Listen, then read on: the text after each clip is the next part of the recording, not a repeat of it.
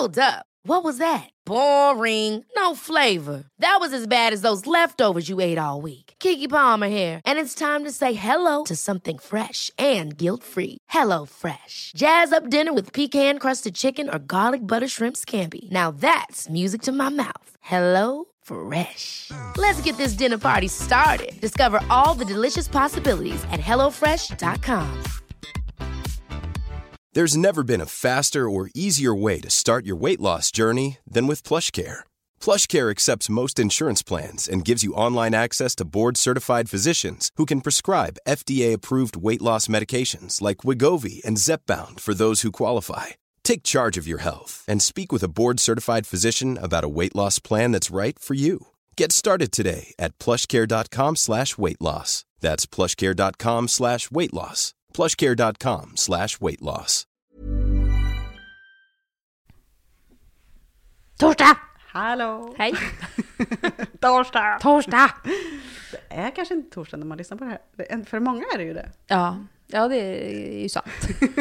Okej, det kanske är torsdag. Vi kan sjunga den. Måndag, tisdag, onsdag, torsdag, fredag, lördag, söndag. Men om det inte är torsdag när du lyssnar så kan vi ju säga bara som en allmän eh, upp, eh, uppmaning att på torsdagar kommer det nya avsnitt. Det gör det. Så Varenda nästa torsdag. torsdag. så kan du lyssna på ett nytt. Precis. Eller så är det torsdag idag. Ja. Vi har också gjort väldigt många bra gamla avsnitt som man också kan lyssna på i Ja. efterhand. Vi kanske ska skippa det här med att säga att det är torsdag varenda Man vecka. vet ju aldrig. Jag Nej. tycker att det är upp till var och en. Till, jag har ju också lyssnat på gamla avsnitt och det är ju inte alltid varit på torsdag. Nej, precis. Ja, Det är men helt okej om det inte är torsdag för dig som lyssnar idag. vi sa att vi skulle göra ett kort försnack, vara kon, liksom, korta, koncisa och vi började med att prata om veckodagar. Så är det. Ibland stör man in på små saker. Ja. ja, men eh, du mår bra hoppas jag. Jag mår bra. Mm, Hur mår du? Jo, tack. Jo, nej men det är bra liksom, Ja, tycker jag. Det är life with kids. Ja, jo men det är ju. Det kan man ju inte säga annat om. Det är ju liksom fullt ös. Våren är ju som den är. Det är ju alltid mycket känns som. Så här, Mm. Konstiga saker som dyker upp hela tiden. Ja, nu ska vi fixa det också. Jaha, nu ska det rensas i trädgården. Okej, nu ska. Ja, det Och så är det ju liksom röda dagar hela tiden. Ja, på gott och ont. Ja, jo, men det är ju fantastiskt på många sätt, men det är ju också lite eh, stökigt. Ja, så är det. Men idag ska vi ju träffa våran, eh, en av våra favoriter igen. Mm. Lars H. Gustafsson. Ja, denna... Eh, Guru. Denna guru inom föräldraskap eh, i Sverige som vi faktiskt har. Jag är så himla glad att vi har fått möjligheten att träffa honom. Jag, Mm. jag gillar verkligen han. Han är fantastisk. Han får mig alltid att eh, komma till nya insikter om mig själv som förälder. Mm. Och bli lite så här, ja men lite på tå Ja, på något sätt. ja men så känns det ju alltid när man ska träffa någon. Ja, men både när man ska träffa honom men också så här när man läser hans böcker och får så andra perspektiv på saker, man tänker till, man liksom, ja men jag känner mig lite mer, liksom, jag vill göra lite bättre, ja men lite mer på tå. Det är alltid bra. Ja, men jag tror att det är bra. Det är bra med sådana personer som tar fram en sån sida hos Mm. en tycker jag. Det utvecklar ju mig som förälder. Absolut. Ska vara lite... Och idag ska vi faktiskt prata, kanske lite flummigt, men ändå väldigt, väldigt viktigt. Något av det kanske allra viktigaste tycker jag, det är ju att om man zoomar ut kring det här med föräldraskap, det är så lätt att fastna i sådana här, ah, hon äter inte, han sover inte, hur ska jag göra nu, eh, bajset är grönt, eh, det kommer prickar i ansiktet. Alltså man, man fastnar ju i det här. Jävla i liksom- kombination. ja, men man fastnar ju väldigt lätt i de här liksom, eh, små, om man ändå får kalla dem det, frågorna, de praktiska sakerna. Mm. Liksom. Ge mig bara en metod som funkar så, så, det, så vi löser det här. Liksom. Mm. Men, men och det vi ska göra idag är att faktiskt zooma ut väldigt mycket och prata lite grann om föräldraskap, lite mer teoretiskt kanske, Mm. kring eh, ja, men hur, vad, vad är föräldraskap? Hur, hur, hur ska man vara? Vad är kärnan i att vara förälder och hur, vilken barnsyn har man? Kanske ställa frågan också när man blir förälder. Ja, absolut. Det är Tycker inte jag. helt självklart. Nej. Det, det, Det är en filosofisk fråga, men den tycker jag vi absolut. ställer. Ja, Ja. Det, det är bra. Är det någon som kan svara på den så är det nog Lars. Ja, jag tror det också. Men eh, han skriver mycket om olika liksom, föräldrar, ja, men stilar eller Mm. hur man så. Eh, hur såg du på det liksom, innan? Pratade ni om det här? Tänkte du på hur du liksom, såg på barn eller vilken syn du hade på barn innan eh, Charlie kom, innan Juni kom? Innan juni kom, ja, typ sex år sedan. Ja. Ehm, nej, jag tror, nej, det gjorde vi inte. Vi, vi pratade inte om det. Vi, vi pratade mycket om eh, att vi ville leva så jämställt vi kunde. Mm. Eh, pratade vi om att vi skulle dela på nätter. Att Det är inte illa det. Nej. Mm. Eh, och att vi, eh, mycket, vi pratade mycket om hur vi skulle göra med föräldraledigheten. Mm. Eh, hur vi skulle dela upp den. Eh, och Vad pratade vi mer om? Vi pratade om... Eh, ja, men det var nog typ det. Mm. Eh, Det vi visste då var att det skulle bli jobbiga nätter. Hur ska vi dela upp dem? Ehm, ja, och föräldraledigheten. Jaha. Jag tror det var det vi pratade om. Praktiska saker. Ja, faktiskt. Men inte den här stora bilden liksom. Nej. Nej, men det gjorde, inte vi, det gjorde inte vi heller. Nej. Nej men det var så här, det var så himla... Ja, jag tjatar ju om det här, men det tog ju så himla tid innan han väl kom. Och då var det så, här, så allt fokus var ju att det skulle bli ett barn. Liksom. Mm. Sen hur vi såg på barn, alltså Mm. så generellt, alltså det har vi inte pratat om. Nej. Var snarare om hur man skulle inreda rummet, så här, vilka kläder man behövde och eh, vilken vagn vi skulle ha. Mm. Det var ju en större fråga än hur vi såg på barn. Vad ska vara i BB-väskan? Ja, jo, men det är viktigt. Jag tycker fortfarande att det här med champagne är en viktig sak. Ja. Nu har jag aldrig druckit den här champagnen som jag lagt ner i BB-väskan. Men jag tycker fortfarande att det är en viktig detalj. Varför pratar man mer? För, för här kan jag bli lite förbannad. Eh, och det här ska jag nog också säga till Lars. Mm. eh, men eh, varför pratar man mer om, eh, om barnkläder och eh, BB-väskan än vad man pratar om hur man, ska, hur man ser på barnen som, eh, som människor? Mm. Ser man barn som människor? Liksom? Ja, men, men Eller är det inte som- sjukt liksom? hur, hur man som vuxen eller som förälder då ska förhålla sig till sina barn? Mm. Är, är inte det bland de viktigaste frågorna vi har? Liksom? Det borde ju vara det så grundläggande när man pratar om först. Ja, det är aldrig, jag kan säga det är aldrig någon, vare sig en myndighet eller en, en utbildad sköterska, barnmorska eller en kompis. Det, det, det är liksom ingen någonsin som har frågat mig om vilken, hur jag ser på min barnsyn eller hur jag eh, liksom är som förälder. Liksom. Nej. Nej, för Lars skriver ju ganska mycket om det i, i eh, rev, relationsrevolutionen bland annat. Mm. Eh, om så olika stilar. Mm. Eh, om jag liksom ska försöka reflektera över vilken jag sen anammade utan Mm. att ha tänkt på det, Mm. utan bara gjorde. Det är ju en ganska auktoritär föräldrastil, Mm. liksom. Mm. eller barnsyn. Att det är jag som ska uppfostra honom till att göra som jag säger och, och sådär. Ja, men jag är vuxen, han är barn, jag måste guida honom in ja, men i lite livet. så. Liksom. Han, han vet inget, jag ska liksom se till att han blir. Något. Ehm, ja men ganska så här, ja men när han gjorde fel så ska han bestraffas på ett eller annat sätt. Liksom. Mm. Alltså jag har ju aldrig slagit mina barn, det, inte, det handlar inte om det, men ändå liksom flytta undan och så här. Mm.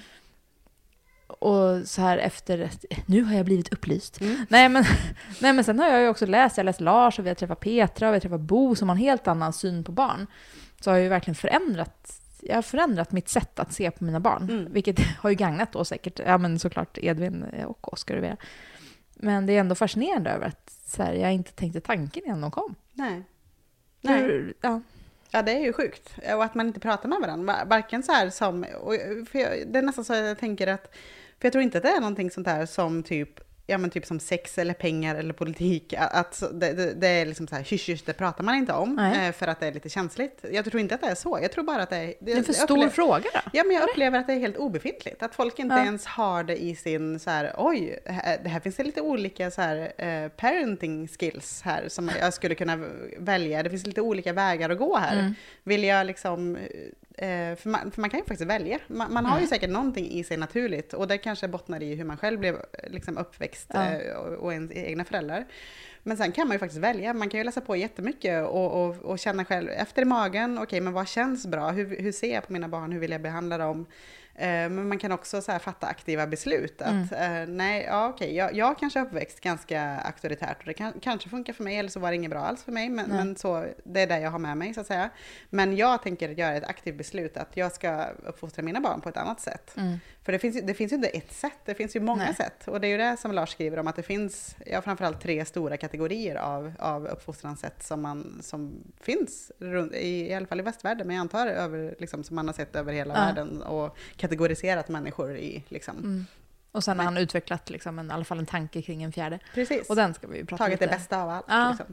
Men jag funderar på en sak, kommer du ihåg de här, eh, den här nanny-akuten? Ja, jag såg aldrig det. Men, Nej, ja. jag gjorde ju det ganska mycket innan, alltså så långt innan jag blev förälder. Eh, och, och jag undrar om det har ändå, för jag är inte, jag är inte uppvuxen jätteauktoritärt. Liksom. Nej, men inte jag heller. Det är därför Nej. det känns ännu sjukare Ja. hur jag kunde liksom... Men jag, så jag tror, funderar på hur, att, för hon, hon kom in i en Är det hennes fel? Ja men alltså så här, det var det enda, en, enda sättet till mig som ung vuxen att det, det var det enda programmet om föräldraskap som gick på tv ju. Alltså det, jag har inte Mm. sett någon annan familj liksom, när jag växte upp eller Nej. någon som har pratat föräldraskap överhuvudtaget. Utan hon kom ju in i en, det var en stökig familj, hon kom in, hon, upp. hon lärde barnen att veta hut. Liksom. Mm. Hon låste in dem, hon satte dem Men i skamvrår och, och tog time-out och allt vad det hette. Och det blev ju ganska populärt då efter det. Ja.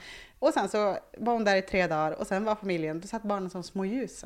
Alltså alla satt på sin plats, det var lugnt, det var tyst, de gjorde som de skulle, de blev... De blev eh, Små robotar. Ja, eh, de lärde sig att lyda. Eh, så. Och, sen, och budskapet efter varje avsnitt då som trummades ut, det var ju verkligen så här, gå in, säg åt barnen eh, vad de ska göra, väldigt auktoritärt, och, och sen så lyder de er. Mm. Och, Och det gör de väl säkert på kort sikt ju. och frågan är ju vad det, men till vilket pris? Liksom? Mm. Är det, är det okej att kränka sina barn? Liksom? Är det okej att, att... Och vad händer med ett sånt barn på sikt? Ja. Det måste vi prata lite med. Ja, och jag tänker att det är ju det här som grundar sig väldigt mycket i barns, ba- eller i Lars bok, att, att bara titeln då, växa, inte lyda, alltså bara den titeln eh, Ställer till det den i huvudet. gör ont i Ja. mig liksom på något sätt, eftersom jag, jag till mångt och mycket till vardags försöker ju få mina barn att lyda mig. Mm. Jo, men för att Eh. det är enkelt, för att man behöver iväg någonstans eller man behöver liksom... Mm. Ja. Men jag tror att vi båda är överens om att sen när de väl har lämnat oss, Mm. Eh, liksom i, i föräldraskapet och i hemmet, familjens trygga vrå, eh, då vill vi ju inte att de ska lyda längre. Vi vill ju inte att Nej. de ska bara lyda folk som de träffar, liksom, utan vi vill ju att de ska tänka själva, bli fria individer, att ifrågasätta, att, att, te- ja, men att eh, både i yrkeslivet... Och sen inte kränka andra heller. Nej, precis. Precis. Eh, och så, då, så nu ställer vi liksom en, en, någon form av, liksom, nu har vi ett perspektiv bara för att det är lätt för oss. Mm. Att de, nu, ska vi, nu ska de lyda men sen ska de liksom... Det ska de ändå kunna tänka själva. Ja, det är komplext. Åh, ja, det, är, det, är, det är ju sjukt stora frågor alltså. Som vi måste prata mer om. Jag, och Mm. det, här, det här kanske också upprör väldigt många, att vi sitter och pratar om så här. För att Ja. vi, vi kanske trampar andra på tårna. Eh, som tänker, men vadå? Det, jag, jag använder... Eh, Det funkar ju. Ja, Och det gör det ju. det funkar ju. funkar det. Men till vilket pris? Nej, vi måste försöka reda lite det här med Lars också. Han Ja. får liksom så här beskriva de olika, vi får ställa lite förhoppningsvis kluriga frågor Ja. och få mm, kloka svar. Min tänker, stora uppmaning, vi måste prata mer om hur vi ser på våra barn Ja. och hur vi behandlar dem därefter. Fasen, ja, ut och prata om det nu. ut och prata om det. Men vi åker och pratar med Lars om det, det till att börja med. vi hörs snart. Hej! Hej hej!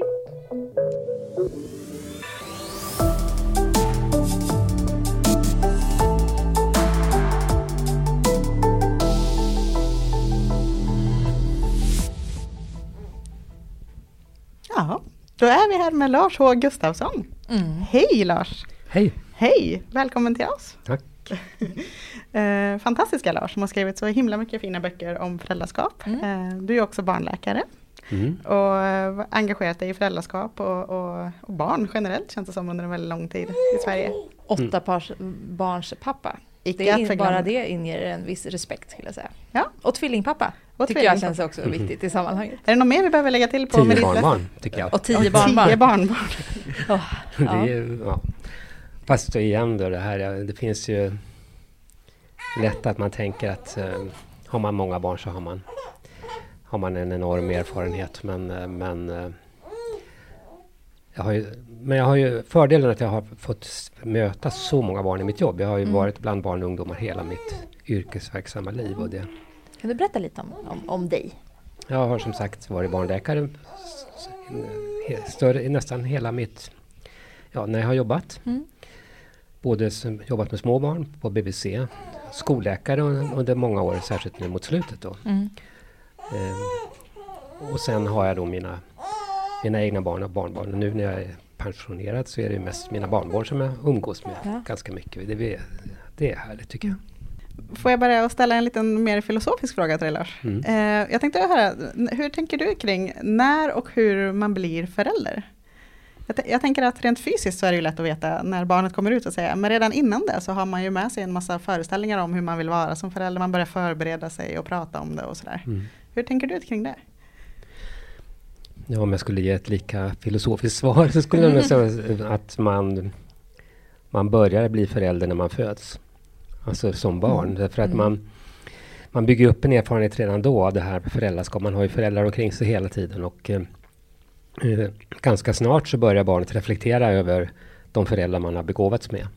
Och har synpunkter och funderingar kring det. Och det, det dröjer ju inte, jag menar, du kan möta många sexåringar som stampar i golvet och säger en sån mamma tänker jag aldrig bli.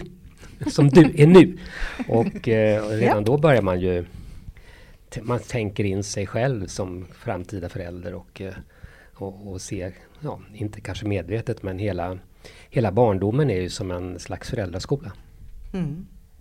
Men, men hur mycket kan man egentligen eh, som förälder påverka sina barn? Jag tänker att en del ser ju barnet som ett, eh, det kanske jag gjorde med mitt första barn lite mer, att, som ett, så här, ett blankt papper som kommer ut och som man kan påverka på alla möjliga sätt och, allt, och då är det så himla viktigt ju att göra rätt så att det inte blir fel. Eh, kan jag mm. känna.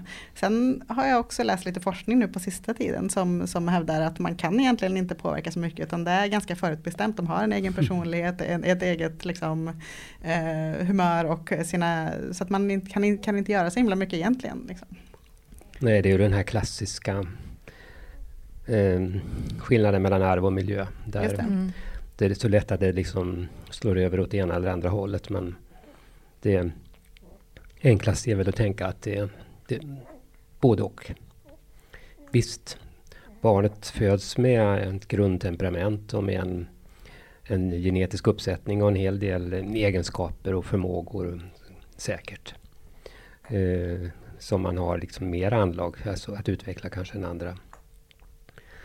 Men sen vad det blir av det hela, där spelar ju ändå väl eh, den miljö man växer upp i väldigt, väldigt stor roll. Så eh, jag tycker inte det är så meningsfullt att eh, liksom säga att det beror på det ena eller det andra utan det, det betyder någonting både och. Mm. Ja, för det, det, var ju både, både lite trösterikt eh, i, i, sina sämsta stunder men också li, lite så här luften gick, gick ur min bubbla. Jag kände att det spelar ingen roll vad jag gör, allt jag kämpar för att det, det, jag kan inte påverka barnet ändå. Men lite roll spelar man ändå som förälder. Nej men sen är det klart när man har många barn som jag har så kan man ju ibland bli förundrad och man tänker att det här är, det är faktiskt, de här är faktiskt syskon. Mm. Och de har i alla fall ungefär samma föräldrar. De har växt upp i ganska liknande miljö. Och ändå blir de så olika. Jag tycker och, jag tänker på varenda dag. Mm. Speciellt med tvillingar som har precis samma grundförutsättningar. Mm. Alltså de har legat i magen samtidigt. De har fått samma, alltså ja. alltså allt samma. Men är så fundamentalt olika. Och då är det klart att då, kan man, då är det lätt att tänka att då måste ju det här med genetiken och sådär spela rätt stor ja. roll ändå. Men det kan ju också vara sådär att man, det ser man ju i en syskonskara, att man intar olika positioner. Mm. Eh, därför att det är där det finns utrymme. Man vill inte vara precis som den andra, och, för det funkar inte riktigt. då. och då eh, börjar man eh, renodla lite andra förmågor som man har, men som, inte, som gör att man då får en egen, egen profil och egen nisch som man vill ha. Då. Så även där kommer miljöfaktorerna in. Mm. Som kanske skulle varit annorlunda om de var enlingar? Ja, mm. det, det, tror jag. Så är det ofta tror jag. Mm. Jag, jag, tycker ofta dock att, att eh, många beskriver sina barn, om man till exempel har tre barn så är det väldigt många som beskriver den första just som väldigt ansvarstagande, ganska lugn, försiktig.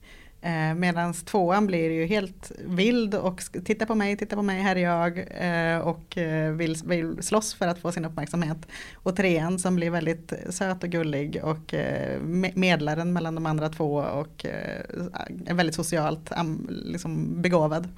Eh, jag vet inte om det ligger, eh, jag tycker det är så många som beskriver sina, sina första, andra och tredje barn på exakt samma sätt. Eh, då måste det ju ändå göra någon, vara någonting som vi gör med dem, tänker jag. Att miljön spelar roll, att det, det kan ju inte bara vara arvet som blir, eller? Det, det kanske inte ligger någonting i det? Nej, det, det, det finns säkert både och. Men det där är ju så, alltså, man ser ju också olika saker. Va? Det, um, ibland så ser ju en förälder vissa egenskaper hos barnen som liksom är så tydliga tycker man. Medan den andra föräldern faktiskt ser något annat. För att inte tala om vad farfar ser. Ja. Och eh, oftast kan det vara sådär också att man, som, eh, jag tänker på det som mina syskon då. då vi, tyck, vi tyckte ju att vi var väldigt olika. Och så kunde då någon komma och säga det där var typiskt Gustafssonska, de drag ni har, vad lika ni är. Ja. Vadå? Vi är inte dugg lika. Vi är ju jätteolika tyckte vi redan då och mm. protesterade högt. Va? Eh, men, men så att eh, Frågan är vem som, det blir olika beroende på vem som betraktar det här. Mm. Och mycket kanske ligger i våra egna förväntningar då, eh, tänker jag som förälder kanske. Att jag, om jag mm. förväntar mig att ettan ska vara så, tvåan så och trean mm. så, så är det där så jag ser. Då ser man det. Precis. Och sen behandlar man dem utifrån det också och då mm. förstärks det kanske. Ja. Mm. Men eh, jag tänkte, ska vi prata lite om, om föräldraskapet, eller familjen så i stort, eh, och hur den har förändrats över tid? Eh, jag tänker på hur, hur, hur, när du ser föräldrar och, och, vi som håller på att säga med, med en, en liten tjej som har somnat här vid bröstet, hur vi kämpar och håller på idag med våra barn och får livet att gå ihop, eh, och jämför det med när du blev förälder och, och er familje, hur, hur livet såg ut då. Eh, vad, vad tänker du är de största skillnaderna? Oh, det är, det är en svår fråga. Det finns... Um, för det är klart, om jag tänker på just min situation så var ju den också lite speciell. Uh, men ändå inte så speciell. Jag fick mitt första barn när jag var 22. Och min dåvarande fru Britt-Marie hon var 21. Mm. Och jag var ung läkarstudent och hon var sjuksköterskeelev. Och, um, men vi hade många kompisar som fick barn ungefär samtidigt. Mm. Och där ser du då en skillnad. Att vi mm. fick barn tidigare mm. än, äh, än vad som är det vanliga idag.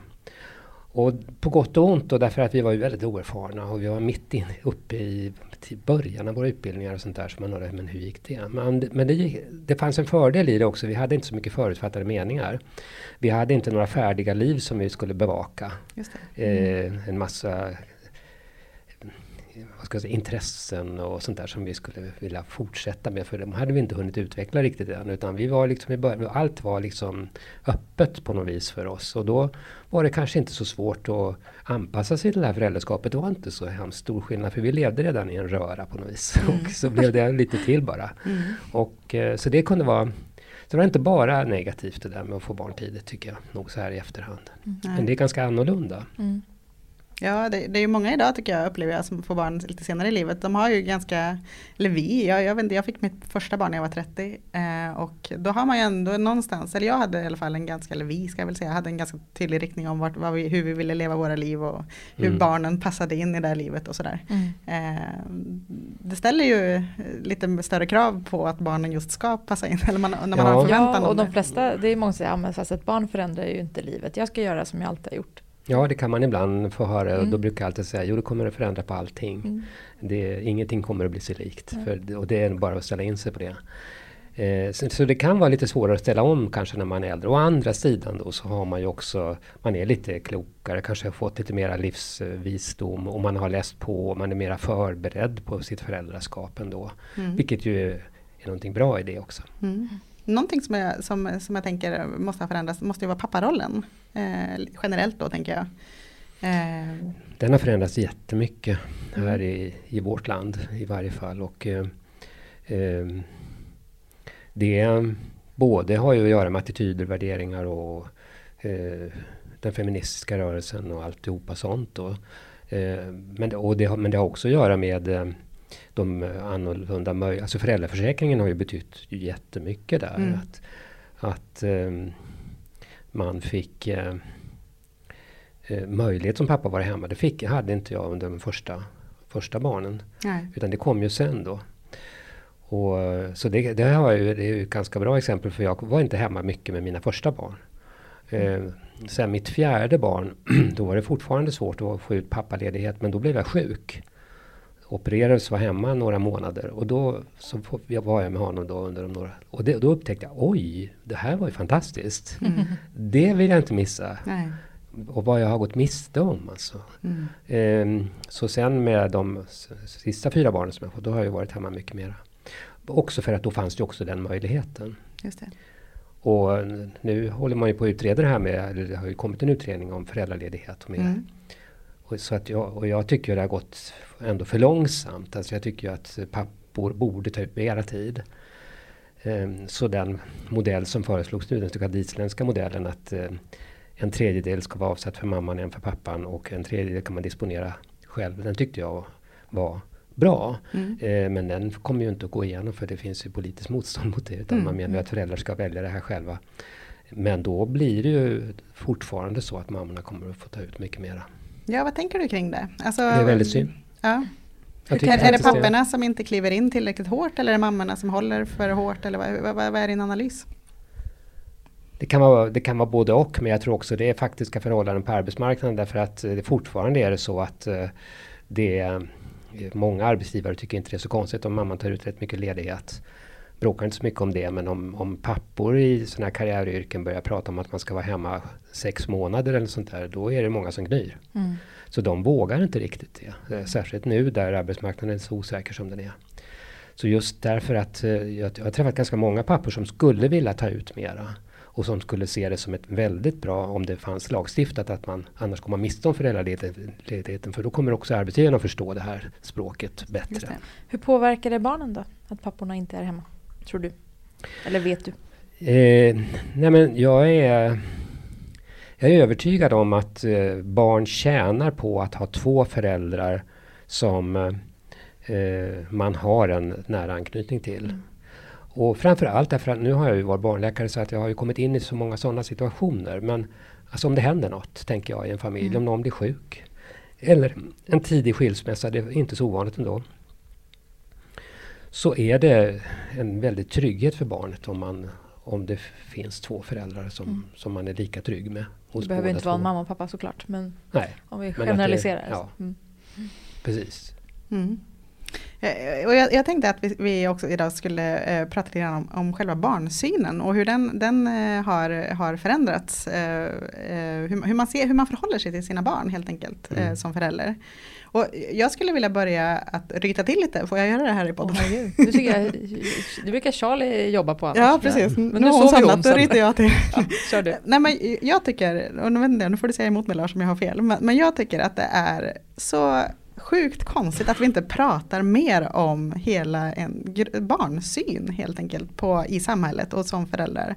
Va, va, varför, alltså vi går föräldra, ut, så kallade föräldra, ut, vad heter de, förberedande utbildningar eh, Ja. när man blir förälder första gången. Och då, då går man igenom hur Men är inte det en förloss- förlossnings... Jo, då går man igen, jo det är det ju för, Ja. först och främst. Men varför har vi ingen föräldrakurs liksom? Eller nå- någon som bara be berättar för oss i, i liksom så här, det finns olika sätt att se på sina barn. Så här kan man göra, så här går det till och, och ja men bara, varför pratar vi inte mer om hur vi ser på våra barn? Är inte det jättegrundläggande för all, alla beslut? ja, absolut. Jag tycker ju det. Och det Ja. är ju därför jag har skrivit den här boken Relationsrevolutionen, för den Mm. handlar ju just om det. Ja, Och eh, alltså det beror på vilken nivå du är inne på nu. Därför att jag tycker till exempel då att eh, man, pratar, man pratar ganska mycket idag om, om barnrättsperspektivet och barnkonventionen och sådana saker Mm. då. Eh, och så glömmer man att om det ska bli meningsfullt att prata om den så måste man börja med att prata om vad är det egentligen, vi, för, alltså vad är ett barn? mm, Vem är ett barn i förhållande till oss? Och hur ska vi tänka kring barn? Är barn människor eller är de blivande människor? precis. Det är en väldig skillnad. Ja, det är det Ja, faktiskt. verkligen. Och ehm, eh, då har jag liksom bestämt mig för att mina barn eller våra barn eller de barn som vi har omkring oss, de är människor. Mm, Punkt slut. Och jag måste möta dem som vilka människor som helst. Då får det konsekvenser. mm, Mm. Jämfört om man tänker att nej, inte än. Så tills de blir de vuxna, då får de väl då får de väl räknas som människor. Liksom. Då, tills dess så måste vi ha speciella regler för dem och sådär. Alltså att då blir det ju, då, då är man ju väldigt nära ett, ett diskriminerande tänkande. Mm. Alltså man, man tänker att det är en särskild sorts människor som kan behandlas på ett särskilt sätt. Då. Mm. Ja, oftast kanske inte så trevligt. Alltså det är ganska, Nej. var ganska hårt. Liksom. Ja. Och det, jag menar, förr i tiden känns det som att man trodde att barn inte kommer ihåg saker. Men det har väl ändå forskning visat att det kan ju sättas ganska djupa spår i barn. Hur de blir behandlade när de är riktigt små. Ja, det är klart att det gör. Och det, det, mm, vi har ju alla våra minnen med oss och det formar oss ju som människor i, i hög grad. Mm. Men hur hur har barnsynen utvecklats tänker du eh, kring, i, i samhället? Inte förr när det var liksom, ja, men barnaga och, och låt dem ligga där. Jag vet inte om det var, det var väl inte våra föräldrars Nej, men det, men- det, det jag har skrivit just om det därför att det, det, man har lätt den där tanken att förr var det ju för hemskt. Och det är klart att då var det ju väldigt auktoritärt och då slog man ju barnen och då låste man in dem i mörka garderober och så. Och sen har det blivit bättre ändå, tack och lov. Vi kanske inte... Och så får man kanske en pendel som svänger lite fram och tillbaka. Men nu är det ju ändå mycket bättre och sådär. Och så tänker man att det, att det är en sån utveckling. Men det är inte så enkelt. Därför att om man går tillbaka i historien så kan man se att det har funnits olika sätt att tänka kring barn så länge som man i alla fall har källor som man kan belägga. Alltså ända sedan förkristen tid Mm har det funnits ett auktoritärt spår där man alltså hela tiden har tänkt att det är de vuxna som, som ska bestämma och barn ska lära sig och lyda och göra som vuxna säger, då blir det bäst. Va? Och så. Eh, men sen har det funnits en helt annan syn som eh, där man hela tiden har pekat på barns eh, inneboende eh, rättigheter och möjligheter och eh, kunskaper. Att, eh, eh, I min bok har jag tagit Jesus från Nasaret som exempel på det, för han pratar ju om barn på det sättet som barn, att barn äger kunskap om det himmelska då som vuxna har liksom tappat bort på vägen och så mm. måste vi bli som barn igen. Det finns hos många naturfolk också, också att man tänker så. Att en viktig uppgift för vuxna är att försöka återerövra sånt som vi har förlorat på vägen men som barnen har. Mm. Och vi kan lära av barnen då. Mm. Och eh, det är därför som det är så bra att vara med barn för då kan vi återupptäcka det här och hitta viktiga saker som vi behöver för vår egen utveckling. Mm. Så det är ett helt annat sätt och det har funnits lika länge. Och så finns det det här som var inne på det här med att barn är oskrivna blad, att de är ingenting från början. Och sen är det vi som ska fylla dem med någonting och då behöver man inte slå dem eller vara elak mot dem men det är ändå vi som sitter inne med all kunskap, all mm. visdom och vi ska lära dem etik och, och, moral och allting sånt där. För det är vi som kan det, det kan inte de. Um, och um, så den har också funnits väldigt länge den där synen att uh, och, och, som då, och, men då blir det lätt att man tänker just sådär att barn, barn ska bli vuxna bli människor så småningom. Det är vi som ska göra, vi ska göra folk av dem som man sa förr i mm. tiden. Och det, vi ska göra människor av dem alltså. Mm. De är inte det nu, men vi ska göra och det, det är vårt ansvar. Mm. A lot can happen in the next three years. Like a chatbot may be your new best friend. But what won't change? Needing health insurance. United Healthcare Tri-Term Medical Plans are available for these changing times Underwritten by Golden Rule Insurance Company, they offer budget-friendly, flexible coverage for people who are in between jobs or missed open enrollment. The plans last nearly three years in some states, with access to a nationwide network of doctors and hospitals. So for whatever tomorrow brings, United Healthcare Tri-Term Medical Plans may be for you. Learn more at uh1.com. Ever catch yourself eating the same flavorless dinner three days in a row? Dreaming of something better? Well, HelloFresh is your guilt-free dream come true, baby. It's me, Gigi Palmer. Let's wake up those taste buds with hot, juicy pecan crusted chicken or garlic butter shrimp scampi. Mm. Hello Fresh. Stop dreaming of all the delicious possibilities and dig in at HelloFresh.com. Let's get this dinner party started. Many of us have those stubborn pounds that seem impossible to lose, no matter how good we eat or how hard we work out. My solution is PlushCare PlushCare is a leading telehealth provider with doctors who are there for you day and night to partner with you in your weight loss journey. They can prescribe FDA-approved weight loss medications like Wagovi and Zepbound for those who qualify. Plus, they accept most insurance plans. To get started, visit plushcare.com slash weight loss. That's plushcare.com slash weight loss. Och då hamnar man också lätt i, i all välmening på något sätt i ett ganska ska här, diskriminerande tänkande. Mm. Så det här, det, jag tycker precis som, som du inledde med, alltså att det är det här behöver man tänka igenom och fundera över. Prata med vad, hur ser jag på barn? Mm. Vad är barn mm. för mig? Mm. Eller i vårt arbetslag här på förskolan, hur mm. tänker vi kring barn då? Ja. Vad är de för ena? Mm. som de vi har människor egentligen? Ja, just det. Mm. det. Nej, men för jag tycker det är så otroligt viktigt, för att vara förälder, det, jag, det är ju liksom det, det, finaste och det viktigaste uppdrag man har i livet. Ju. Man, man ska liksom beroende på hur man ser det då, uppfostra en människa in eller guida en människa in eller coacha en människa in i livet och i allt vad, an, an, allt vad livet innebär. Eh, och, och, och, och, jag tycker det är så himla märkligt att man lämnar idag, att samhället då eh, lämnar så mycket åt, åt slumpen, får man säga så? Mm. Mm. Eh, jo, men vi blir ju utbildade i hur barnet ska komma ut, eventuellt hur man byter en blöja, men sen är det ju stopp liksom. Ja, och jag, och jag, och jag tänker också, då, vi, vi pratar ju ofta Helena, du och jag om, om att, att, vi, så, vi ska lösa problemen liksom, mm. hela tiden. Och, och den här podden, vi träffar, vi träffar experter på hur man löser specifika problem och sådär.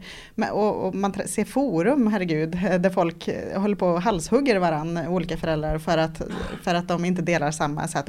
Och, allt detta bottnar, bottnar ju i någon form av att man har olika barnsyn. Ja, det har man, och, men man gör inte det klart för sig och nej, därför hamnar man i och man är nog inte meningslösa gräl egentligen därför att man har, man har inte klargjort riktigt vilka utgångspunkter man har och vilken syn man har och vilka grundvärderingar man har. Precis. Så att eh, ibland behöver man börja där verkligen. Ja. och, sen, och att man då förstår att det här får också det får direkta konsekvenser i, i vardagen. Det är inte någon akademisk teoretisk diskussion, utan det får direkta konsekvenser för hur jag gör. Så, för att jag brukar ha alltså en väldigt enkel tumregel, det är ju det här att om man jag får ju ofta den där frågan eh, från föräldrar. Att, men vad kan man göra då? Vad, vad, vad, vilka medel liksom är acceptabla då? Inte får man göra det, inte får man göra det. Men, men vad kan man göra då? Mm. Och då brukar jag säga att men börja med att tänka efter. Kan du göra så här mot din bästa vän eller din, den du lever ihop med, den vuxna? Um, eller din arbetskompis? Om du då säger ja men det är klart jag kan. Till exempel, kan jag bli arg på ett barn? Kan du bli arg på en vuxen? Ja, men det blir jag ju. Ja, mm. men då mm. måste jag kunna bli arg på ett barn. Det är väl inte hela världen. Beror, sen mm. beror det på vad man gör. Mm. Men däremot om man då säger, men om, om han nu är jättejobbig, alltså jag står och lagar mat och så tar jag honom bara i armen och går in på, med honom på hans rum och säger nu får du stanna här tills du är, du är lugn och så stänger jag dörren och går därifrån. Kan du göra det med en vuxen? Mm. Inte så äh, inte lyckat. så många kanske. Nej, just det. jag skulle bli väldigt sur om Jag skulle bli ganska förvånad om någon försökte Nej, men Jag tycker det skulle kännas kränkande om, ja, om någon på jobbet liksom tar tag i en och låser in en på rummet. Men gud, det vore hemskt. Mm. Ja, det skulle inte funka. Nej. Det skulle kallas för trakasserier på arbetsplatsen. Mm. Och, um, eller det här liksom att sluta prata med ett barn. Ah, nu är jag så sur på dig, jag tänker inte prata med dig. Jag pratar inte med dig nu. Om man gör så på jobbet så funkar inte det. Mm. Alltså, och, och, så att eh, sådana där enkla, om man då tänker efter bara, varför, varför ska man utsätta ett ganska värnlöst litet barn för något som man inte skulle kunna tänka sig göra mot en vuxen? Mm. Ja. Sen finns det ju vissa, sen, att man ändå gör den där tankelopen, sen finns det ju vissa situationer där man, där man måste ta sitt vuxenansvar. Jag tror jag i boken har tagit exemplet om om 15-åringen ber, ber en köpa ut en halv liter vin mm. för att man ska på fest. Ja. Det kanske jag skulle ha gjort till min partner. Ja, men inte till sitt barn. en flaska vin. Nej. Nej. Där går gränsen. Där går en gräns. Ja. för då blir jag dessutom langare. Det är ja, olagligt. Det, men, det, men ändå, det finns, mm. det finns ett sånt här föräldraansvar. Men man, man behöver göra den här tankeloopen i alla fall mm. och tänka efter. Och den är ganska enkel att göra i alla sådana situationer med barn. Tänker mm. jag. Så man det kan börja ett handfast tips. Liksom. Och, och, och, jag tänker också att för, för börjar man där någonstans längst upp i tratten så att säga då, då, fall, då, då, då faller ju allting, inte allt på plats men, men allting blir ju, alla följdfrågor sen blir ju så otroligt mycket enklare om man väl har bestämt sig där uppe att så här, så här ser vi på våra barn. Jag tänker på till exempel en sömnfråga då, där, man, där en vanlig sak som diskuteras som jag vet att du har väldigt starka åsikter kring det är ju det här med sömnmetoder om de ska mm. användas. Ja. Fem minuters metoden och Anna mm. Wahlgren metoder och allt vad, allt vad de heter. Liksom. Mm. Och, och, har man då bestämt sig någonstans på hur, hur man, väl, hur, hur, man ser på sitt barn, då, då, blir det ganska lätt att fatta sådana beslut. Hur, hur, mm. man, hur man får ett litet barn att sova så att säga. Eh, eh, vilket inte alltid, eh, om man inte har bestämt sig, då, då, då, ser man ju, då lägger man ju de här fyra, fem metoderna och sen bredvid varandra och bara så här, okej okay, vi tar en, vilken tar vi? Ja, alltså, och, och gällande sömn är man ju antagligen dessutom desperat. Liksom. Ja. Så att, jo. underlättar ju inte då. Nej.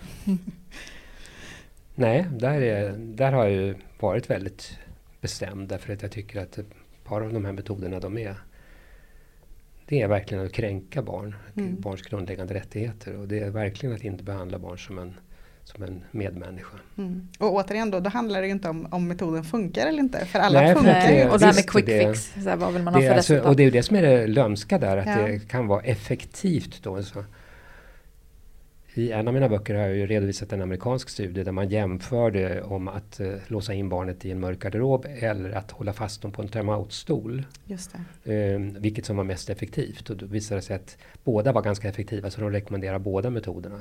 Mm. Så att man kan, få, alltså, man kan få barn att lyda, man kan få dem att göra som man vill. Uh, med så, men frågan är vad ställer jag till med på sikt? Det är det ena. Men sen är det också det här att alldeles oavsett vad som händer på sikt så, så är det det skulle vara snudd på brottsligt om man gjorde det med en vuxen människa. Och varför ska inte barnet då ha samma grundläggande rättigheter till integritet och skydd och bli behandlad på ett värdigt sätt som vilken vuxen som helst? Mm. mm. Helt enkelt för att det är jättejobbigt, obehagligt och ledsamt att bli behandlad på det sättet. Det borde mm. räcka som skäl. Mm. Absolut. Eh, kan vi inte prata lite om de här eh, tre, eller ja, eventuellt fyra då, eh, sätten att, att man, så man kan bara så här känna lite kanske vad, vad, vad som kännetecknar de olika eh, vad ska man säga, kat- olika sätten att se på barn. Om, om man börjar med den auktoritära eh, och, och prata lite om både för och nackdelar kring det. Eh, för, för det kan jag säga då att det, det, det var nog så jag trodde att man skulle vara som förälder. Att man skulle vara ganska bestämd, man skulle vara eh, eh, orsak och verkan. Gör barnet så här, då vet de att det, här, då är det de här konsekvenserna. Och ju mer konsekvent jag kan vara som förälder i det, desto tydligare lär de sig det och desto snabbare går det för mig att, att uppfostra det det här barnet. Så att säga. Eh, Jag vet inte eh, om det, det ingår väl i den här auktoritära beskrivningen kan jag tänka mig. Jo, ehm, och man kan ju säga då att det, det har de där fördelarna lite grann du, du är ute efter. Det, det blir ganska, på ett sätt kan man säga att det är lite, ganska enkelt att leva med en sån förälder därför att man vet vad som gäller Mm. och sen lär man sig kryphålen så att det blir uthärdligt. så att man, men men ehm, sen finns det ju ett antal problem förutom då att eh, ofta för, förknipp, eller förenas ju det här med att man ibland använder ganska bryska eller grymma metoder. Och det är svårt att hålla rätt på det där, särskilt när man blir arg. Mm. För att har man liksom skaffat sig det där maktövertaget över barnet och menar att man har det, det är jag som bestämmer. Så, och sen så, då är när man är någorlunda lugn och utvilad så kanske man håller i, i sig lite grann och tänker på vad man gör. Men, men eh, så är det ju inte. Man, man blir trött och desperat som förälder och, och sen har man då skaffat sig det där övertaget så rätt vad det är så händer det saker som, som inte ska hända. Eh, men, men sen finns ju andra nackdelar som det, det som man brukar peka på också. Det är ju det här att eh, om man har sådana här auktoritära föräldrar så, så lär man sig ju inte tänka själv särskilt bra va, som barn. Utan man, man lär sig ju inte ta ansvar. Därför att föräldern tar ju alltid ansvar för det och talar om vad som gäller och hur det ska vara med saker och ting. Och, och eh, eh, jag har ju träffat på sådana här barn eh, när jag var skolläkare som kom som då bodde inackorderade när de var 15-16 år för att de bodde 15 mil från skolan. Och de, de flesta klarar ju det förvånansvärt bra. Jag var imponerad av hur många barn som faktiskt gör det, eller ungdomar. Men så fanns det alltid några som ballade ut totalt. Och det var ofta barn som hade så här mycket auktoritära föräldrar som kollade allt. Och så plötsligt hamnar de i en miljö när de själva ska komma på att de ska stiga upp på morgonen, att de ska läsa läxor, att de ska se till att de får i sig mat, att fixa sina kläder och så. De har aldrig lärt sig det. För det är alltid föräldrarna som har bestämt och ordnat allting. Mm. Så att det är ju också en stor nackdel. Man, man lär bara sig. ute i yrkeslivet idag där man får en chef som säger lös uppgiften. Ja visst. Ja. Ja, nej, jag kan tänka mig bara eh, att som förälder måste det, är det ju väldigt skönt att, att, att gå den auktoritära vägen kan jag tänka mig. För man känner ju att, att man har makt över barnen, man kan bestämma. Eh, Ja. och, och det är ju i alla fall kortsiktigt väldigt, väldigt skönt. Som sagt jag, jag började ju nog där ganska mycket i Där är min, vi ganska lika du och jag. ja, min bana som förälder. Eh, Sen är, det- finns ju en risk till det att barn lär sig ju då på något sätt att jag ska lyda auktoriteter och just nu är det du som förälder som bestämmer. Men sen går man plötsligt in i en, kanske någon väldigt auktoritär kompis eller gängledare. Mm. Då är man liksom van att inta den där positionen. mm. Inte att säga ifrån Precis. och bestämma själv. Mm. Jag kan också tänka mig att det är de här barnen som också gör ganska mycket uppror mot sina föräldrar när de väl får chansen. Ja, liksom. Ja, gud. Eh, ja, eh, här, här, och, och här känner jag också vad, vad lätt det är. Eh, det var faktiskt Bo Heilskov som, som lärde mig i min, vi pratade om låga affektivt bemötande då i den Mm. podden, eh, som jag också kan rekommendera, Väl, väldigt bra eh, podd. Eh, han är väldigt bra. Mm. och han lärde mig att man Alltid, alltid, alltid, oavsett om barnet har gjort rätt eller fel. När ett barn är upprört eller i affekt så ska man alltid, alltid, alltid möta barnet med en känslomässig kram. Alltså det spelar ingen roll om barnet har gjort fel eller inte utan man kan faktiskt, och det betyder inte att man som förälder ger med sig och ger barnet rätt utan man kan alltid ge barnet en kram när den står där och skriker och, och är mest upp, upprörd i affekt. Då kan man alltid gå fram, ge, kram, ge en känslomässig kram, en fysisk kram, eh, klappa lite på kinden och säga jag förstår att du är jätteledsen. Men det går inte just nu. Och det där, alltså, och det låter ju jätteenkelt. Liksom. Eh, men för, för mig var det där en väckarklocka. För att jag, jag har nog alltid tänkt att om jag ska säga nej, då måste mitt kroppsspråk, mina ögon, allting måste hänga ihop. För nu ska jag vara tydlig. Mm. Eh, och det, det, där var, jag måste visa barnet att nu tycker jag så här, det här är viktigt för mig. Nu ska jag visa att nu gick min gräns. Liksom. Eh, och, och, den där lilla, lilla skillnaden, alltså det har gjort, jag satt och pratade med min man då eh, jättemycket om det där, och för vi var väldigt likadana där. Eh, och det har gjort sån stor skillnad alltså i hela mm. vårat föräldraskap. Mm. Eh, hur speciellt med en av mina barn, det där är magiskt. Mm. Och det var ju så, ja men enkelt, liksom, ja. på något mm. sätt. Och mm. så självklart. Och det har ju i att hur vi behandlar dem. Liksom. Alltså att nu, nu, vi ser dem som människor som är upprörda. jo, precis. Och det, menar, det här är ju det där är ju sånt, det märker som en, en, en klok chef då. Mm. En klok arbetsledare Precis. har ju lärt sig det här på kurs mm. också förut. att man, man, måste, man måste hålla, det måste vara en viss ordning på jobbet och man måste ha vissa gränser. Man kan, man, de som jobbar kan inte plötsligt hitta på vad som helst. Mm. Utan det måste, man måste följa de beslut som är fattade av styrelsen och vad det nu kan vara. Och, eh, och så är det någon som, som rätt vad det bryter. Då, som, men som i övrigt gör, gör ett bra jobb. Då, då, då, då gäller det att tydliggöra, markera och samtidigt visa att okej. Okay, mm. En känslomässig kram kan man ge också till vuxna. Mm. Så det, det är inte så konstigt, men det, det, men det, och det har, det har väldigt med den här människosynen, den här mm. barnsynen att göra. Det, mm. Alltså vem är du för Precis. mig egentligen? Mm. Och då handlar det mycket om att man har en, en barnsyn som att eh, barn ska uppfostras. Det, det, är liksom mitt jobb, det är att uppfostra ett barn mm, så att säga. Mm. Om, vi, om vi går över till en annan eh, som är mer det naturliga sättet då. Att, eh, det är väl kanske snarare att, att sätta barn, jag vet inte, du har skrivit att sätta barn på en piedestal, liksom, lite, lite mer, att man ja. vänder lite på perspektivet. Mm.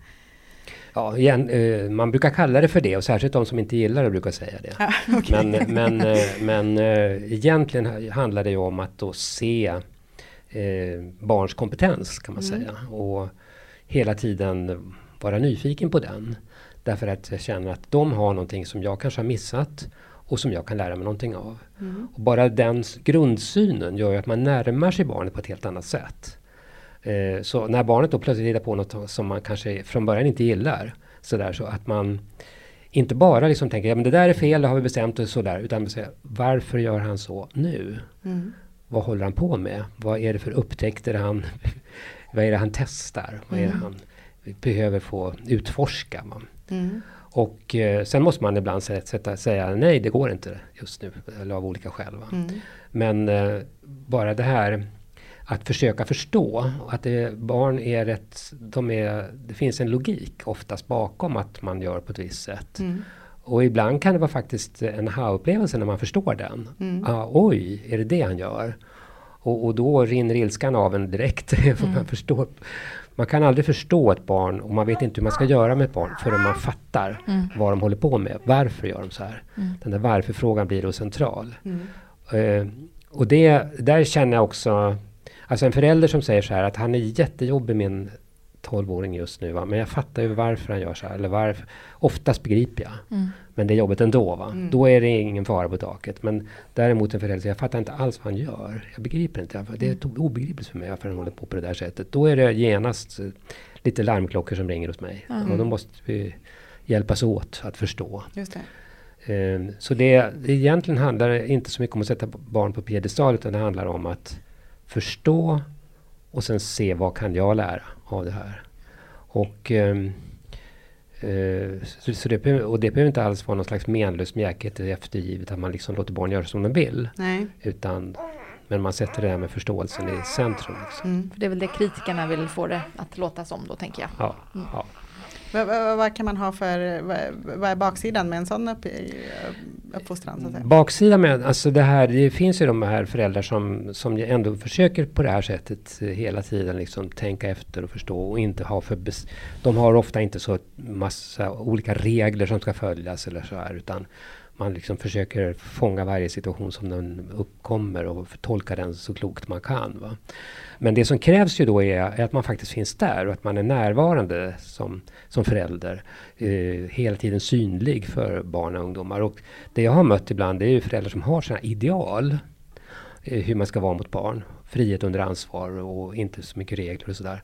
Men sen är de inte där, för de har så himla mycket att göra. Så de är borta och, och så får, blir, blir barnen lämnade ensamma med det här. Och då funkar det ju inte. För att då, och då, har då gör jag, de ju som de vill. Och så ja, då har jag mött, jag har mött uh, 13-åringar som sagt om man bara kunde ha en enda regel i alla fall då. jag, vet ju inte, jag vet ju inte vad som ska, hur jag ska göra. För ingen har sagt något åt mig hur man ska vara. Mm. Och eh, så det, det, kräver, det kräver en hel del av föräldrarna. Mm.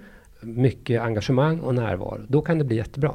Spontant känns det som att det är lättare med en sån här barnsyn på lördagar och söndagar än Ja. måndagar. Kan man byta? Kan man ja, just.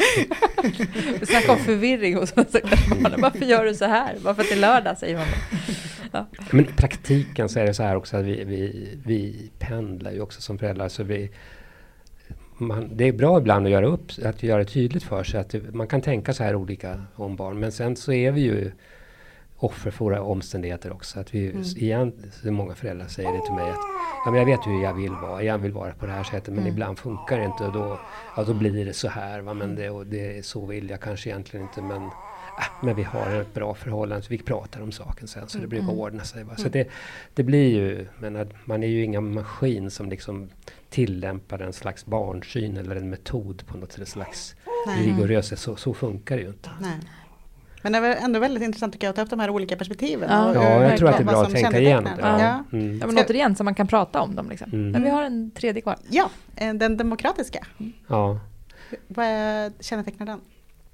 Ja, då tänker man mer det här att, att man... ehm, Eh, ja, då tänker man att barn är människor som ska ha sin, eh, sitt ord med i laget. Så Och sen, då, då, då är det här man brukar ibland kalla för förhandlingsfostran. Alltså att man, man förhandlar och man resonerar och resonerar och så, eh, så säger man "Va- ja, ja, men vad menar du nu? Varför säger du så där? Eh, och så ska man då få in barnet i en diskussion och så ska man då göra ett avtal liksom. Och sådär. Och ehm, det funkar ibland inte så bra med en tre, arg treåring. Det kan till och med känna, Jag känner att det skulle varit över- lite, lite jobbigt. övergrepp kan vara, alltså det är väldigt svårt för en arg 3-4-åring att liksom förklara varför jag är arg. Och föräldrar som då kräver, eller förskolepersonal som kräver att man ska liksom intellektuellt och liksom i ord förklara. Det blir också, det blir nästan ett övergrepp då. Så att det, men Svårt så- att fatta beslut också så här, i familjen tänker jag. Var, var ska vi åka på semester? Alla vill olika saker. Ja. Och alla har lika mycket att säga till om. Och, Nej, men så småningom alltså att, ehm, att man ändå för in det här, för det är ju en slags demokratifostran då, tycker jag tycka som i, i, I min familj, mina barn brukar skoja med mig om det där fortfarande, för att vi har haft sådana här familjeråd. Och ehm, eh, nu måste vi ha familjeråd, har vi sagt. Och, och då har vi satt oss runt köksbordet och så har vi verkligen resonerat igenom. Alla har verkligen fått tala till punkt, säga sitt och så har vi försökt komma överens va, om hur, vad som ska gälla. Och det går ju bra när man har lite större barn. Jag tycker faktiskt det kan, det, det behöver inte vara fel. Nej. Alltså därför att man lär sig ändå att så funkar det. När man är oense så sätter man sig ner, man pratar igenom saken och man ser om man kan hitta en gemensam lösning. Mm. Och eh, ofta går ju det då. Och så kommer man överens och sen är alla bundna av det, både barn och vuxna. Och så ska vi försöka hålla oss till det här. Vilken tid bör, eller vilken ålder ungefär börjar ni med det här? För det handlar om. jag. Alltså, men man kan mycket väl till exempel prata med fem sexåringar om regel för cykling. Mm. Där man kan förklara varför de här reglerna måste gälla var du kan cykla, det här med hjälmen och Mm. sådär, hur- i, i vilket skick cykeln ska vara. Sådär. Om du ska kunna ha den här friheten nu att kunna ge dig ut och cykla. Och, så, och då kommer barnen ofta med egna synpunkter och på, Mm. på, på sånt som de förstår. Va? Så då kan man börja ganska tidigt. Men att, sen om det blir för rigoröst, alltså så blir det också ganska tr- träigt och tråkigt liksom om man ska ha tungrot liksom. protokoll för allting. man ska ha kontrakt om allt Ja, som hänger det. på kylen. Ja, precis. Och det har ju en del föräldrar också, att det nästan som, så det blir lite överdrivet sådär då. Att det, men ehm, det, finns, det finns plus och minus med alla de här sätten att, att vara och tänka. Men, och det, det för, för så, när jag pratar, har suttit i föräldragrupper så det var ganska bra i upplägg kan ibland vara att man beskriver de här olika sätten. Så här, vem är du mest lik? Mm. Om du nu ska välja, hur gör ni? Och sådär. Och sen säga, vad ser du för plus och vad ser du för minus?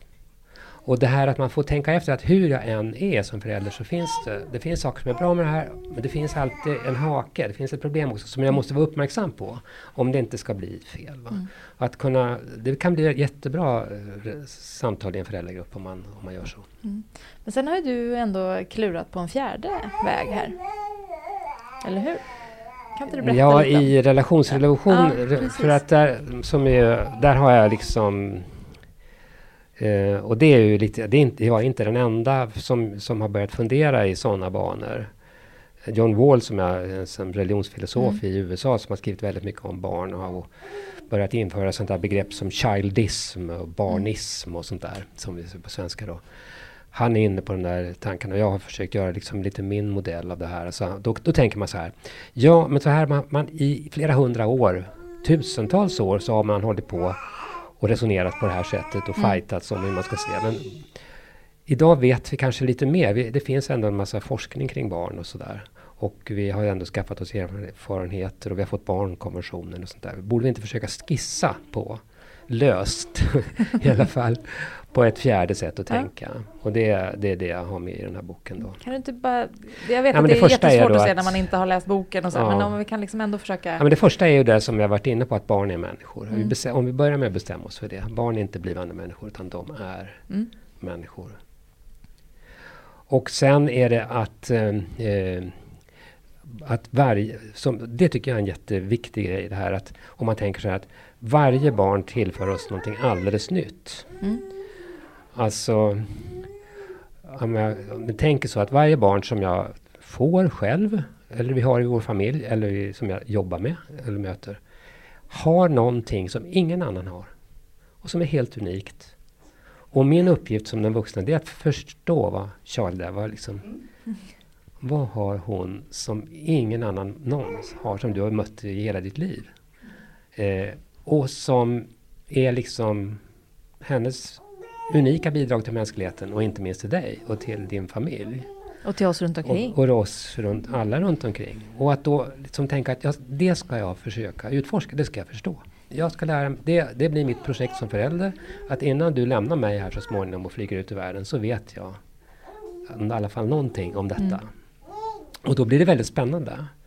Eh, och då kommer man upptäcka det, att det, det, finns någonting. Och jag kan också själv lära mig någonting av det. Nå jag får någonting av henne. Och det, det tycker jag är en sån... Det här finns hos en del natur... Jag har lite samiskt ursprung mm. och det här finns i gammalt samiskt tänkande. Så att det, det tycker jag mycket om där verkligen. Sen är det det här med barns rättigheter och att barn har rättigheter och barnkonventionen och hela det köret och som jag faktiskt är väldigt viktigt och jag tycker det är en, som föräldrar, inte bara som personal och politiker och sådär utan också som vi som föräldrar, vi ska kunna barnkonventionen. Vi ska veta vilka rättigheter som barn har. Det är mm. ju alltså deras grundläggande mänskliga rättigheter, det måste vi känna till. Och eh, så där behöver vi läsa på en del om det. Och det finns ju, det är ju lätt. Det är bara att gå in på Barnombudsmannens hemsida så får man hela konventionen med alla kommentarer och allting. Mm. Så det tycker jag ska ingå i alla föräldrautbildningar så man ändå har koll på vilka grundläggande rättigheter som barn har. Mm. De kan vi aldrig sätta oss över. De, de ska barnen helt enkelt ha.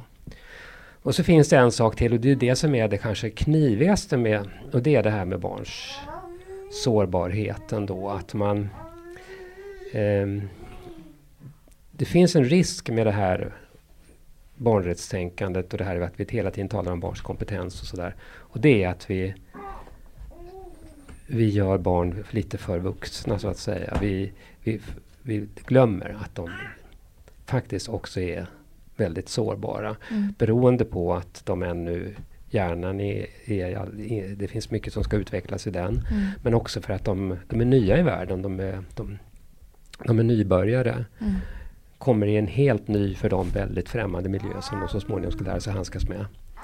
Och eh, det tar ett antal år innan de fixar det riktigt bra på egen hand. Då behöver man trygga lotsar som finns eh, omkring sig. Mm. Och det är ju det vi ska vara då.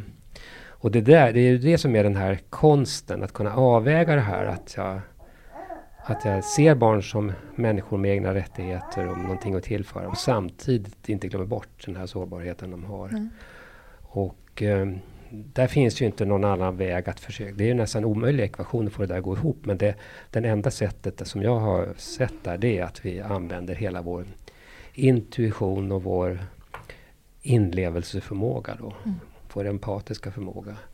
Och det är ju där som jag är så rädd för alla sådana standardmodeller därför att här handlar det till slut om relationer. Det handlar om att jag och mitt barn då och att jag hittar det barnet och hittar en bågling som vi kan kommunicera på och som gör att jag känner att idag kan jag göra så här. Igår gick inte det, men idag går det. Mm. Och att jag liksom kan anpassa tycker alltid att vi hamnar tillbaka i relationen och närheten till barnet. I Ja. nästan vartenda ämne vi pratar om så handlar det om att vi ska vara där.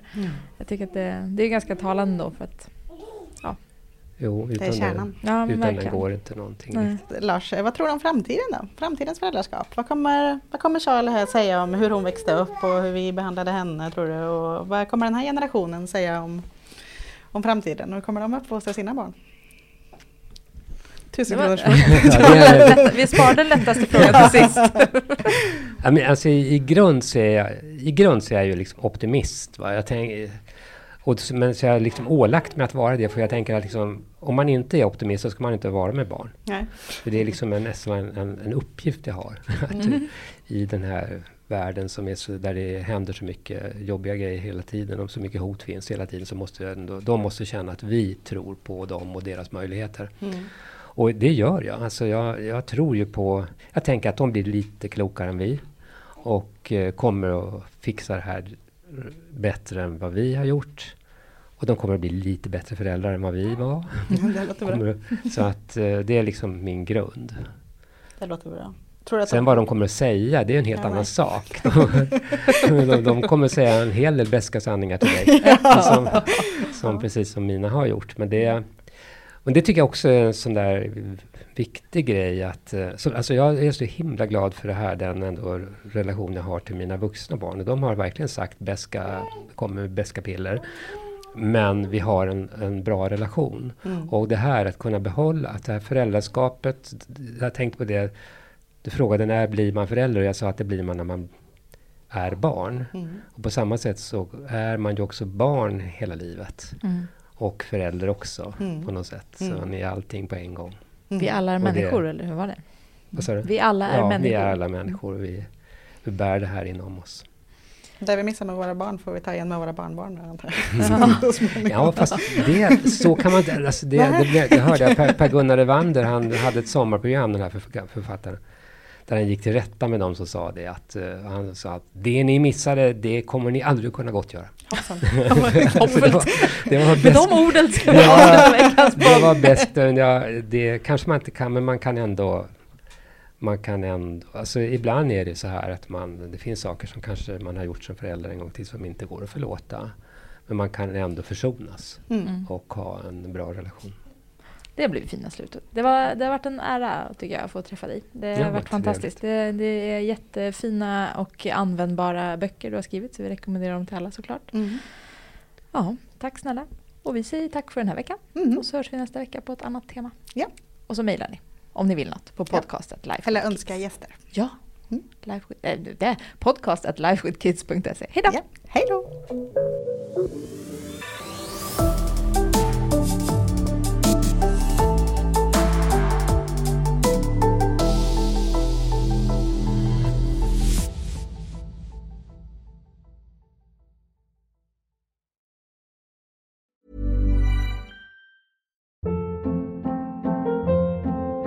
Hold up. What was that? Boring. No flavor. That was as bad as those leftovers you ate all week. Kiki Palmer here, and it's time to say hello to something fresh and guilt-free. Hello Fresh. Jazz up dinner with pecan-crusted chicken or garlic butter shrimp scampi. Now that's music to my mouth. Hello Fresh. Let's get this dinner party started. Discover all the delicious possibilities at hellofresh.com.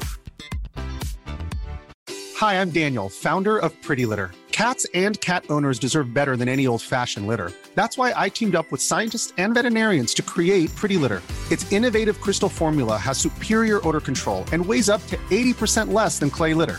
Pretty Litter even monitors health by changing colors to help detect early signs of potential illness. It's the world's smartest kitty litter. Go to prettylitter.com and use code ACAST for 20% off your first order and a free cat toy. Terms and conditions apply. See site for details.